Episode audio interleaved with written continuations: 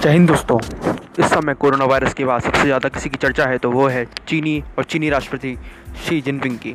हाँ दोस्तों, आज हम बात करेंगे चीनी राष्ट्रपति शी जिनपिंग के बारे में और उनके कार्यकाल के बारे में, उनकी पूरी ज़िंदगी के बारे में। तो हम शुरू करते हैं उनके करियर से।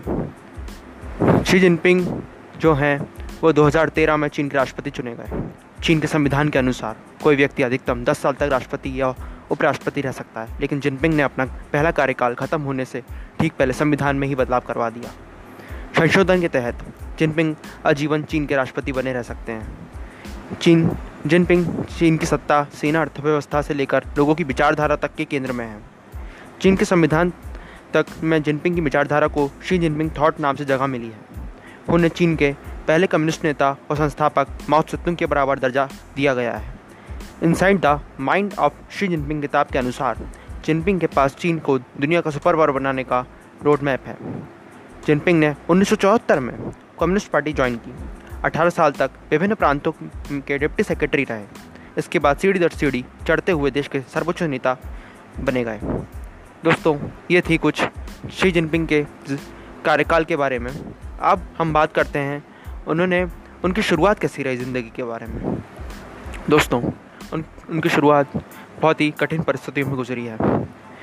आपको पता है, वो शी जिनपिंग सात साल तक गुफा में रहे और शुरुआत में खेती की। हाँ दोस्तों, अभी मैं आपको इस बारे में बताता हूँ पूरा। जनवरी उन्नीस सौ उनसठ में जिनपिंग का पूरा परिवार शांसी छोड़कर जा रहा था। ट्रेन के सफ़र के दौरान पूरा परिवार रो रहा था, लेकिन जिनपिंग हंस रहे थे। घर वालों ने हंसने का कारण पूछा तो जिनपिंग ने कहा कि, यहाँ क्या अच्छे बार भविष्य की गारंटी है। जहाँ जा रहे हैं, वहाँ ज़रूर भविष्य बना सकते हैं। चीन में मई, उन्नीस सौ सड़सठ में सांस्कृतिक क्रांति शुरू हो गई थी। इसके तहत पूंजीवादी प्रभाव के खत्म की बात की जा रही थी। क्रांति के लिए लाखों युवाओं को गाँव जाने के लिए कहा गया था।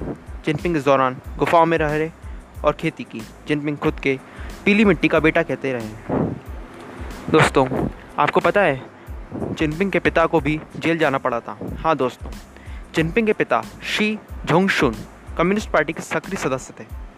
साठ के दशक में कम्युनिस्ट पार्टी चेयरमैन माओ ने अपनी ही पार्टी के नेताओं पर जुल्म ढाए उनके पिता को जेल में जाना पड़ा।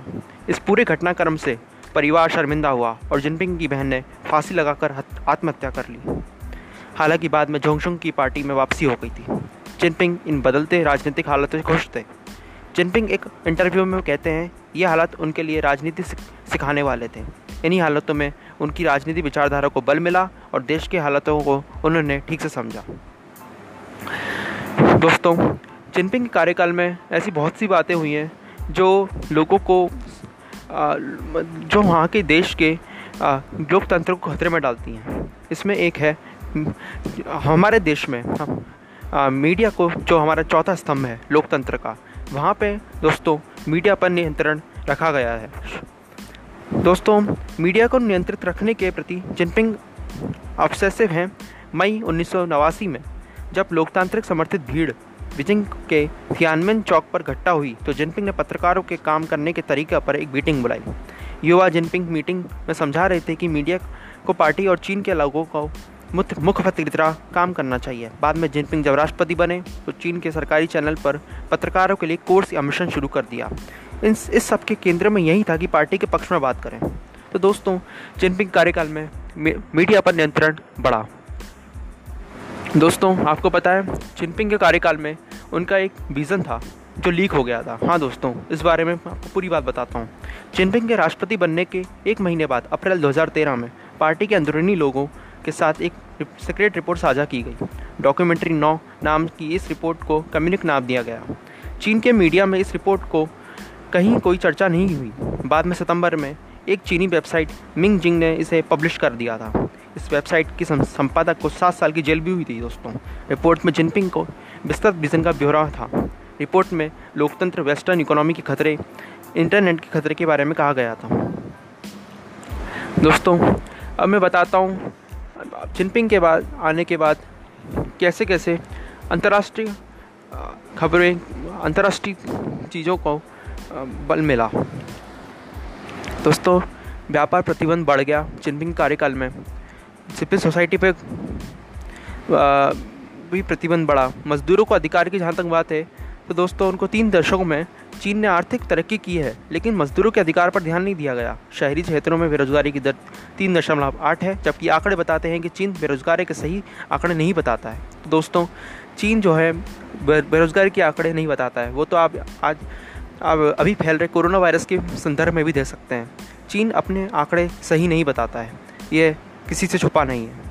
दोस्तों, जहाँ तक प्रेस की स्वतंत्रता की बात है, मैं आपसे पहले ही बोल चुका हूँ कि चीन का कुल 180 देशों में एक सौ क्रम पर नंबर आता है। ये रिपोर्ट विदाउट बॉर्डर्स की प्रेस स्वतंत्रता वाली सूची में है। दोस्तों तो ये था कुछ शी जिनपिंग के बारे में। अगर आपको मेरा वीडियो अच्छा लगा हो तो लाइक कीजिए, सब्सक्राइब कीजिए और बेल के बटन पर क्लिक कीजिए। धन्यवाद।